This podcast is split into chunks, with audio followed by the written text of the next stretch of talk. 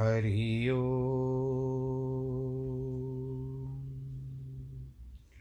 हरि ओ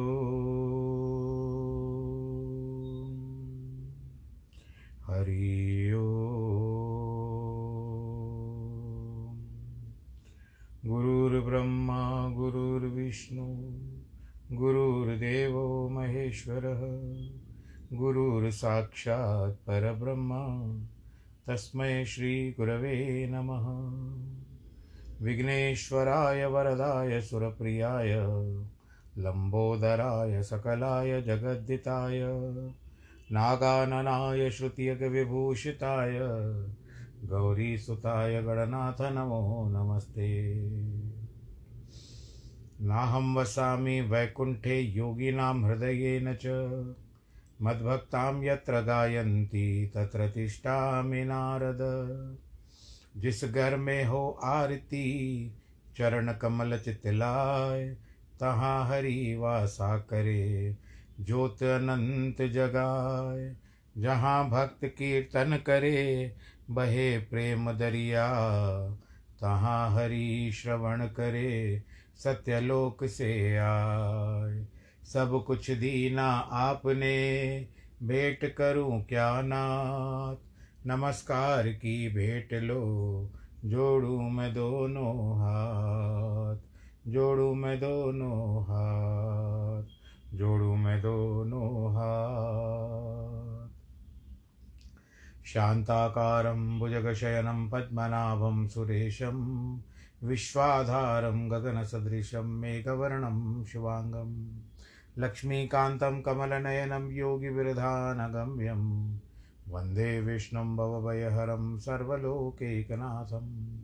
मङ्गलं भगवान् विष्णु, मङ्गलं गरुडध्वज, मङ्गलं पुण्डरीकाक्षमङ्गलायस्तनो हरि सर्वमङ्गलमाङ्गल्ये शिवे सर्वार्थसाधिके, शरण्ये त्र्यम्बके गौरी नारायणी नमोऽस्तु ते, नारायणी नमोऽस्तु ते।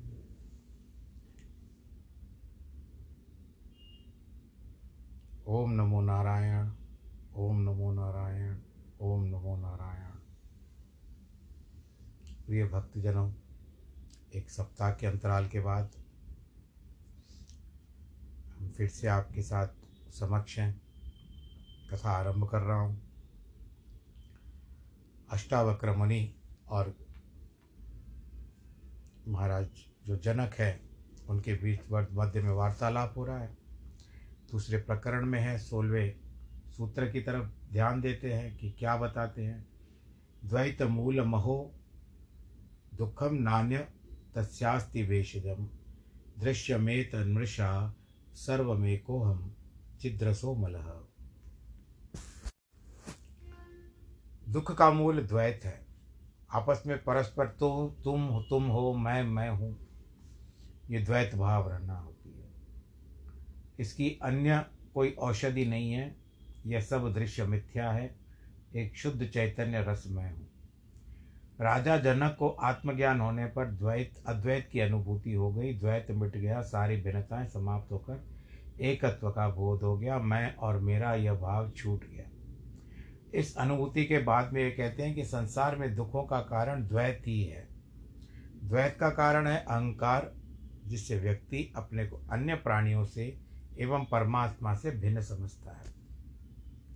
इस भिन्नता से उसे लोभ, लालच ईर्षा द्वेष, घृणा, संघर्ष, हिंसा अपना पराया संग्रह वृत्ति यानी जमा करना, सुरक्षा आदि अनेक बीमारियाँ हो जाती हैं। इनका इलाज भी कुछ नहीं है, इनकी दवाई भी कुछ नहीं है। इन सब के मूल में अहंकार है। अहंकार मिटने से ही अद्वैत का बोध होता है। किंतु लोग अहंकार को तो मज़बूत किए जाते हैं। बाकी बीमारियों का इलाज ढूंढते हैं, जिसे कोई भी औषधि काम नहीं करती। मनुष्य अपने को अस्तित्व से अलग मानता है। वह चीज़ों को खंड खंड में देखता है, वह समझता है कि मैं अकेला हूँ। दुनिया मुझसे भिन्न है। मैं उस समग्र का हिस्सा नहीं हूँ। मेरा तो अलग अस्तित्व है भाई। ऐसा मानकर वह संपूर्ण अस्तित्व से संघर्ष करता है, प्रकृति पर विजय चाहता है, इसीलिए वह चोरी, हिंसा, हत्या सब कुछ करता रहता है। यह सब अपना अलग अस्तित्व मानने के कारण होता है, यही द्वैत है। इसी से होता है दुख। किंतु यह द्वैत जो है, वो मिथ्या है, इसे वह जानना नहीं चाहता। ऐसा जानने से उसका अहंकार मिट जाएगा, उसका होना मिट जाएगा, जिसे वह मिटाना ही नहीं चाहता।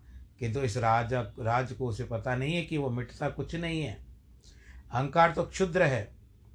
उसके मिटने पर उसका उस परम अस्तित्व से संबंध हो जाएगा। लहर मिटकर सागर हो जाएगी।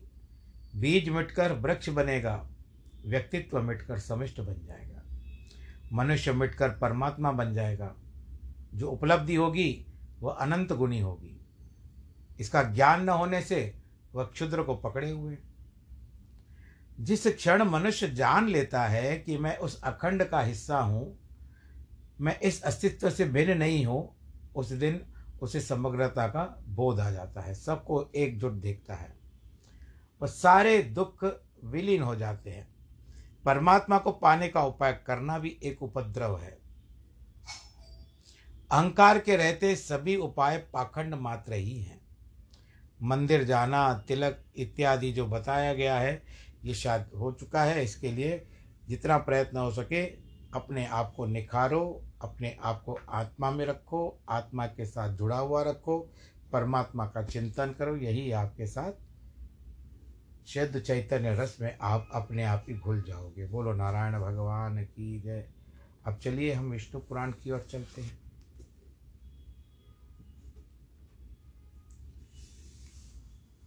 पराशर जी कहते हैं राजा को ज्ञान दे रहे हैं यहाँ पर। सौवीर देश का राजा है जिसका नाम रहुगण है। भरत जो है जड़ जड़ भरत वो उनके समक्ष है। एक बात बताते हैं कि मैत्रेय जी राजा को मौन होकर मन ही मन विचार करते देख ब्राह्मण कहते हैं हे राजा शार्दुल सिंह को कहते हैं शार्दुल, जो जंगल में रहता है, शेर या सिंह, उसको शार्दुल कहते हैं। पूर्व काल में महर्षि रिभु ने महात्मा निदाग को उपदेश करते हुए जो कहा था, सुनो। परमेष्टि की श्री ब्रह्मा जी का ऋभु नामक एक पुत्र था, क्योंकि आपको पता है कि ब्रह्मा जी के कई मानस पुत्र हैं। सबसे पहले जो उत्पन्न हुए थे वो थे सनकादि मुनि। उसके बाद क्रम होता गया। वशिष्ठ भी है, चित्रगुप्त भी है। अब इस स्वभाव से ही परमार्थ तत्व को जानने वाला था।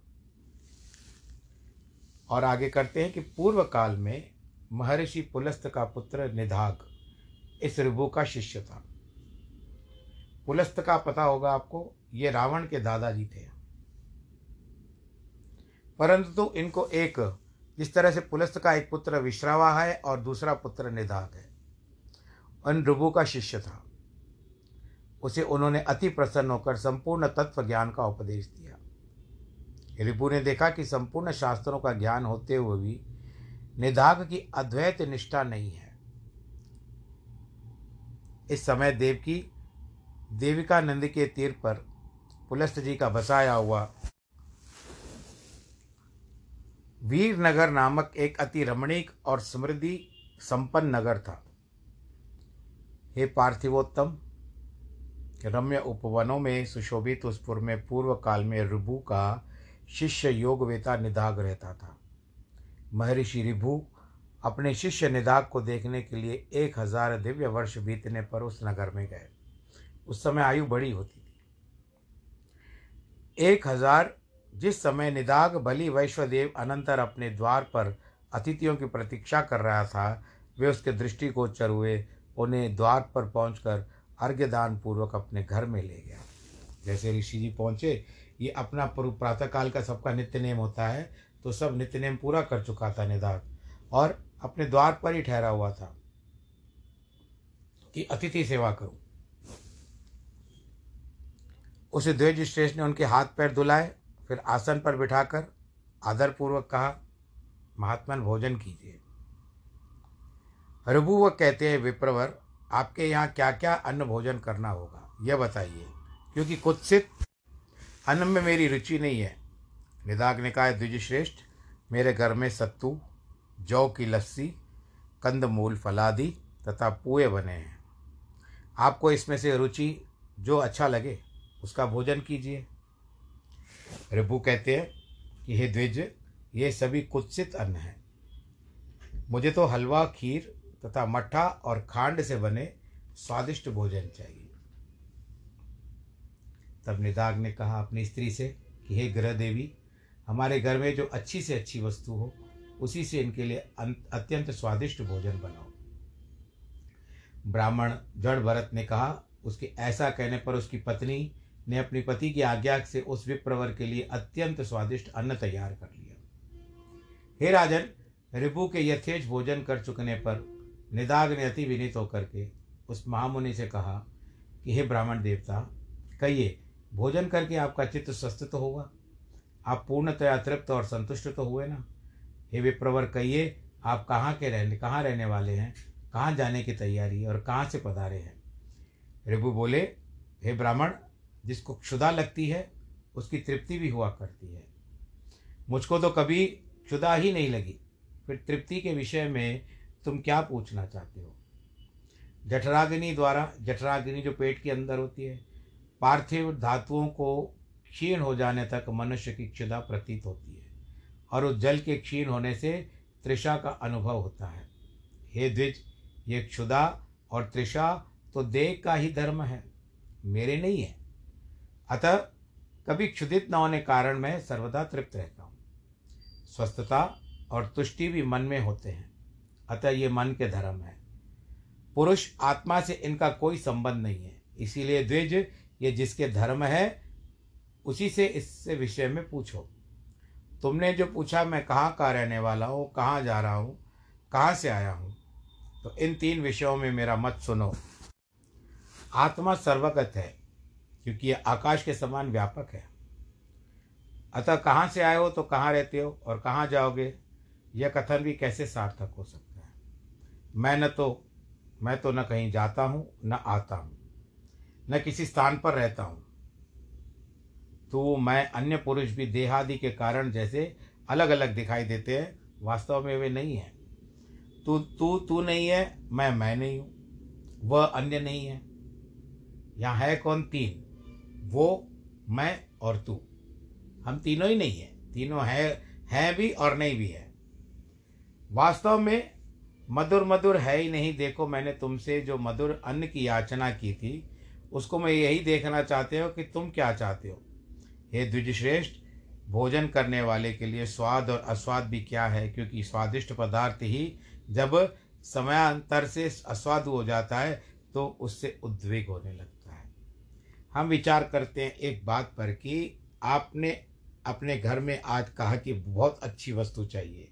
इतने अच्छे अच्छे व्यंजन बनाओ कि आनंद आ जाए। और घर में तैयारी होने लगी।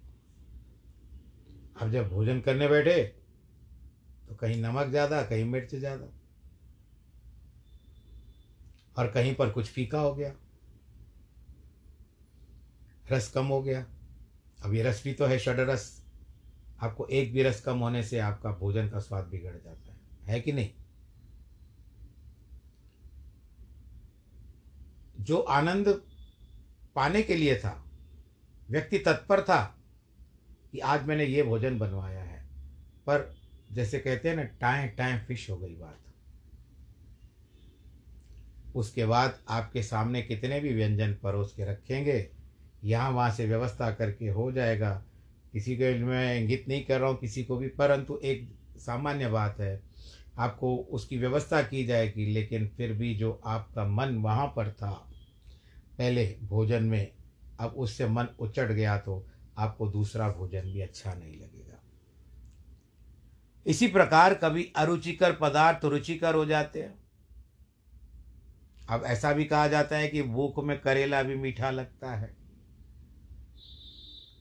और रुचिकर पदार्थों से मनुष्य को उद्वेग हो जाता है। ऐसा अन्न भला कौन सा है जो आदि, मध्य और अंत तीनों काल में रुचिकर हो? कभी कभी खा पी करके भी आप इतना खा लेते हो कि आपको रात को भी भूख नहीं लगती है और उसके बाद भी आपको अन्न अच्छा मिलता है तो कहते हो, नहीं भाई, मेरा तो पेट भरा हुआ है, मुझसे पूछना भी नहीं। थोड़ी सी भी जगह नहीं है पेट में। जिस प्रकार मिट्टी का घर मिट्टी से लीपने से, पोतने से दृढ़ होता है, उसी प्रकार यह पार्थिव देव अन्न के परमाणुओं से पुष्ट हो जाता है। जैसे जौ, गेहूँ, मूंग, घृत, यानी घी, तेल, दूध, दही, गुड़ और फल आदि सभी पदार्थ पार्थिव परमाणु ही है। इनमें से जिसको स्वाद कहे, उसको अस्वादु कहते हैं। अतः ऐसा जानकर तुम्हें इस स्वाद अस्वाद का विचार करने वाले चित्त को समदर्शी बनाना चाहिए, क्योंकि मोक्ष का एकमात्र उपाय समता ही है। सबको एक समान समझना चाहिए। ब्राह्मण कहते हैं, राजन, उनके इस परमार्थ, मय वचन सुनकर महाभाग निधाग ने उन्हें प्रणाम का, किया और कहा, प्रभु, आप प्रसन्न होइए। कृपया बतलाइए कि मेरे कल्याण की कामना से आए हुए आप कौन हैं? हे ब्राह्मण देवता, आपके इस वचनों को सुनकर मेरा संपूर्ण मोह नष्ट हो गया है। रिभु कहते हैं कि, हे द्विज, मेरा नाम गुरु रिभु है। तुझको सद सद, सद्वेकिनी बुद्धि प्रदान करने के लिए मैं आया हूँ। अब मैं जाता हूँ, जो कुछ परमार्थ है, मैंने तुझसे कह दिया है। संक्षेप में कहा है, लेकिन बहुत अच्छा कहा है। इस परमार्थ तत्व का विचार करते हुए इस संपूर्ण जगत को एक वासुदेव परमात्मा का ही स्वरूप जान। इसमें भेदभाव बिल्कुल नहीं है। तदनंतर निदाग ने कहा बहुत अच्छा फिर उन्होंने प्रणाम किया और रिभु वहाँ से चले गए। हे नरेश्वर, उसके बाद हज़ार वर्ष बीत गए। हमारे श्री रिभु निदाग को ज्ञानोपदेश करने के लिए फिर उसी नगर में गए। वहाँ पहुँचने पर उन्होंने देखा, वहाँ का राजा बहुत सी सेना आदि के साथ, बड़ी धूमधाम के साथ नगर में प्रवेश कर रहा है। वन से कुशा तथा समित लेकर आया हुआ है। महाभाग निदाग जन समूह से हटकर भूखा प्यासा दूर खड़ा हुआ है। निदाग को देखकर रिभु उसके निकट गए। उसका अभिवादन करके कहते हैं, हे द्विज यहाँ एकांत में आप कैसे खड़े हैं? निदाग बोले, हे विप्रवर, आज इस अति रमणीक नगर में राजा जाना चाहता है और जो मार्ग में बड़ी भीड़ हो रही है उसी लिए मैं यहाँ पर खड़ा हूँ। रिभु कहते हैं द्विज श्रेष्ठ मालूम होता है कि आप यहाँ की सब बातें जानते हैं। अतः कहिए कि इनमें राजा कौन है और अन्य पुरुष कौन है? निदाग बोले, यह जो पर्वत के समान ऊँचे मत गजराज पर चढ़ा हुआ है, वही राजा है और दूसरे उसके लोग परिजन हैं। रेबू बोले, आपने राजा और गज दोनों को एक साथ ही दिखाया किंतु इन दोनों के अलग अलग विशेष चिन्ह अथवा लक्षण नहीं बतलाए। अतः हे महाभाग, इन दोनों को में क्या क्या विशेषताएँ हैं, यह भी बतलाइए। मैं यह जानना चाहता हूँ, इनमें से कौन राजा है, कौन हाथी है? निदाग कहते हैं, इनमें जो नीचे है वह गज है, उसके ऊपर है राजा हे द्विज, इन दोनों का वाय वाहक संबंध है। एक बैठा हुआ है और एक उसको लेके जा रहा है। इस बात को कौन नहीं जानता? रिभु कहते, ठीक है, किंतु ब्राह्मण, मुझे इस प्रकार समझाइए कि जिससे ये मैं जान सकूँ, नीचे इस शब्द का वाच्य क्या है? ऊपर किसे कहते हैं? ब्राह्मण बोले रिभु ऐसा कहने पर निगाह, निदाग ने अकस्मात ऊपर चढ़कर कहा, सुनिए आपने जो कुछ पूछा है वही बतलाता हूँ। इस समय राजा की भांति मैं तो ऊपर हूँ और गज की भांति आप नीचे हैं। हे ब्राह्मण, आपको समझाने के लिए मैंने यह दृष्टांत दिखलाया है। रेबू फिर कहते हैं द्विज श्रेष्ठ यदि आप राजा के समान हैं तो मैं गज के समान हूँ। तो ये बताइए कि आप कौन और मैं कौन? ब्राह्मण कहते हैं रिभु के ऐसा कहने पर निदाग ने उनके दोनों चरण पकड़ लिए, कहा, निश्चय ही आप आचार्य चरण वह ऋषि रिभु हैं। हमारे आचार्य के समान अद्वैत संस्कार युक्त चित्त और किसी का नहीं है। अतः मेरा विचार है, आप हमारे गुरु जी की आकर उपस्थित हुए रिभु बोले, निदाग, पहले तुमने सेवा, शुश्रूषा करके मेरा बहुत आदर किया था। अतः तुम्हारे स्नेहवश मैं रिभु नामक तुम्हारा गुरु ही तुमको उपदेश देने के लिए आया हूँ। हे महामते, समस्त पदार्थों में अद्वैत आत्मबुद्धि रखना यदि परमार्थ सार है तो मैंने तुझको संक्षेप में उत्तर दिया है, उपदेश भी दिया है। ब्राह्मण कहते हैं निदा के ऐसा कह, परम विद्वान गुरुवर, भगवान रिभु चले गए और उनके उपदेश से निदाग भी अद्वैत चिंतन में तत्पर हो गया। समस्त प्राणियों को अपने अभिन्न देखने में ही धर्मज्ञ है पृथ्वीपते, जिस प्रकार ब्रह्मपरायण ब्राह्मण से परम मोक्ष को प्राप्त करते हैं। इस तरह से कहने पर सौवीर राज्य परमार्थ दृष्टि का आश्रय देकर वेद बुद्धि को छोड़ दिया। जाति, स्मर, ब्राह्मण, श्रेष्ठ भी बोध युक्त होने से अपने जन्म से मुक्त हो गए। महाराज भरत के इतिहास के इस सारभूत के वृत्तांत को जो सुनते हैं और या जो सुनता है, सुनाता है, उसकी भी बुद्धि निर्मल हो जाती है। बोलो, नारायण भगवान की जय। सात मनवंतर की बात आती है। हम तृतीय अंश में प्रवेश कर रहे हैं। गुरुदेव, मैत्रेय जी कहते हैं अष्टावक्र से पृथ्वी और समुद्र आदि की स्थिति तथा सूर्य और आदि ग्रहण के संस्थान का बलि प्रकार अति विस्तार पूर्वक वर्णन किया। आपने देवता, आदि और ऋषिगणों की सृष्टि तथा चातुर्वर्ण्य एवं त्रियक योनिगत जीवों की उत्पत्ति का भी वर्णन किया। ध्रुव और प्रहलाद के चरित्रों का भी वर्णन किया। अब मैं आपके मुखारविंद से मनवंतर तथा इंद्र और देवताओं की सहित मनवंतरों के अधिपति और उन मनुओं का वर्णन करना सुनना चाहता हूँ। पराशर जी कहते हैं, अब जिस तरह से राजा मनु होता है और इंद्र होता है।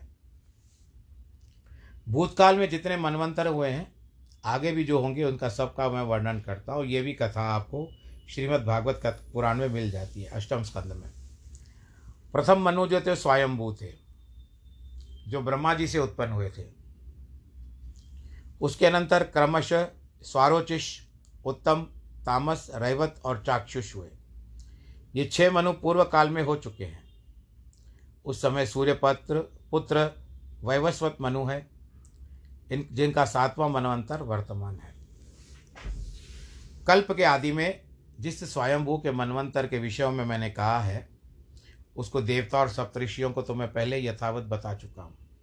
अब आगे सारोचिश मनु के मनवंतराधिकारी देवता, ऋषि और मनुपुत्रों की स्पष्टता वर्णन करता हूँ। स्वारोचिश मनवंतर में पारावत और तुष, तुषित गण देवता थे। महाबली विपश्चित देवता इंद्र थे। ऊर्ज, स्तंभ, प्राण, वात प्रकप निरय और परिवान ये उस समय सप्तऋषि थे। तथा चैत्र और किम पुरुष आदि स्वारोचिष मनुपुत्र थे। इस प्रकार तुमसे द्वितीय मनवंतर का वर्णन किया। अब उत्तम मनवंतर का विवरण सुनो। हे ब्रह्मण तीसरे मनवंतर में उत्तम नामक मनु और सुशांति नामक देवता, देवाधिपति इंद्र थे। उस समय सुदाम, सत्य, जप, प्रतर्दन और यशवर्ती थे। तामस मनवंतर में सुपार, हरि, सत्य सुधि ये चार देवताओं के सरवर्ग थे। उनमें से प्रत्येक सत्ताईस सत्ताईस देवगण थे। अश्वमेध वाला राजा शिबी इंद्र था। पाँचवें मनवंतर में रैवत नामक मनु, विभु नामक इंद्र और उस समय जो देवता हुए चौदह चौदह देवताओं के अमिताभ भूत रहे वैकुंठ और सुमेधा नाम के गण हुए। स्वारोचिष उत्तम तामस, रैवत, ये चार मनु, चार प्रियव्रत के वंशधर कहे जाते हैं। छठे मनवंतर में चाक्षुष नामक मनु और मनोजय नामक इंद्र थे। इस समय जो देवगण थे, उनका नाम सुनो, उस समय आप्य, प्रसूत, भव्य, पृथक और लेख। मनवंतर में सुमेधा, विरजा, हविष्वान उत्तम थे। हे विप्र, इस सातवें मनवंतर में सूर्य के महापुत्र, महातेजस्वी बुद्धिमान श्राद्ध देव जी मनु हैं। मामुने इस मनवंतर में आदित्य, वसु और रुद्र आदि देवगण हैं। पुरंदर नामक इंद्र है। इस समय वशिष्ठ कश्यप, अत्रि जगंदव जमदग्नि, गौतम विश्वामित्र और भरद्वाज, ये सात सात सप्त ऋषि हैं। तथा वैवस मनु के इक्ष्वाकु, नृग, धृष्ट, शरियाति, नरिशंति नरिष्यंत नाभाग, अरिष्ट, कुरुष और करुष और प्रखद्र, ये धर्मात्मा पुत्र हैं। समस्त मनवंतरों में देवता रूप में स्थित भगवान विष्णु के अनुपम असत्व प्रधान शक्ति ही संसार की स्थिति में अधिष्ठात्री होती है। अब अब हम मन वैवस्वर मनवंतर को बताते हैं कि ब्रह्म, पंडित आपको जब संकल्प करवाते हैं ना तो उस समय कहते हैं हम विष्णु विष्णु विष्णु तत्सद ब्रह्मणोनी, द्वितीय परार्धे श्री श्वेतवारा कल्पे, श्वेतवारा। जो परार्ध, दो परार्ध होते हैं तो दूसरा परार्ध चल रहा है, और श्वेतवारा जो भगवान वारा है, वो श्वेत वारा। कल्प वारा कल्प चल रहा है। वैवस मनवंतर है यानी अभी इस समय में वैवस मनवंतर चल रहा है अष्टावेश तत्व में, यानी अट्ठाईसवां। आपको पता है काकभूषणी ने अट्ठाईस बार, अगर हिसाब लगाइए तो रामा अवतार देखा है। इतनी बड़ी आयु है। समस्त मनवंतरों में देवरूप स्थित भगवान विष्णु की अनुपम और सत्व प्रदान शक्ति ही संसार को स्थित और अधिष्ठात्री होती है। स्वयंभू मनवंतर से मानस देव, यज्ञ पुरुष और विष्णु के अंश से आकुति के गर्भ से जन्म होते स्वारोचिष मनवंतर उपस्थित होने पर मानस देवी इत्यादि थे हे द्विज, इस तरह से ये सारे मनवंतर जो हैं, इन मनवंतर में, हे विप्र, इन सात मनवंतरों में भगवान की ये सात मूर्तियाँ प्रकट हुई थी, जिनसे संपूर्ण प्रजा की वृद्धि हुई है। संपूर्ण विश्व की शाक्य है कि विष्णु कहलाते हैं, क्योंकि विश्व धातु का अर्थ है प्रवेश करना। समस्त देवता मनु सप्तऋषि तथा मनुपुत्र और देवताओं अधिपति इंद्रगण हैं। ये सब भगवान विष्णु की विभूतियाँ हैं। वैवस्व मनमंत्र के प्राप्त होने के बाद भगवान विष्णु कश्यप जी के द्वारा अदिति के गर्भ से वामन रूप रूप होकर के प्रकट हुए। उन महात्मा वामन जी ने अपने तीन डगों से संपूर्ण पृथ्वी को जीत लिया था और निष्कंटक त्रिलोकी इंद्र को दे दी थी। तो ये सारी कथा जो है, भगवान विष्णु की बात आती है क्योंकि विश्व धातु का अर्थ प्रवेश करना है, फिर से बता रहा हूँ। समस्त देवता मनु सप्तऋषि तथा मनुपुत्र और देवताओं की अधिपति इंद्रगण, ये सब भगवान विष्णु की विभूतियाँ ही तो है। तो आज के प्रसंग को यहाँ पर पूरा करने का समय आ चुका है। इसके लिए प्रसंग को हम पूरा करते हैं। बाकी का जो होगा, प्रभु इच्छा से कल रखेंगे और भगवान जी के नाम का गुणानुवाद करेंगे। आप सब लोग खुश रहिएगा, आनंद के साथ रहिएगा। जिनके वैवाहिक वर्षगांठ है, जन्मदिन है, बधाई हो। नमो नारायण नमो नारायण।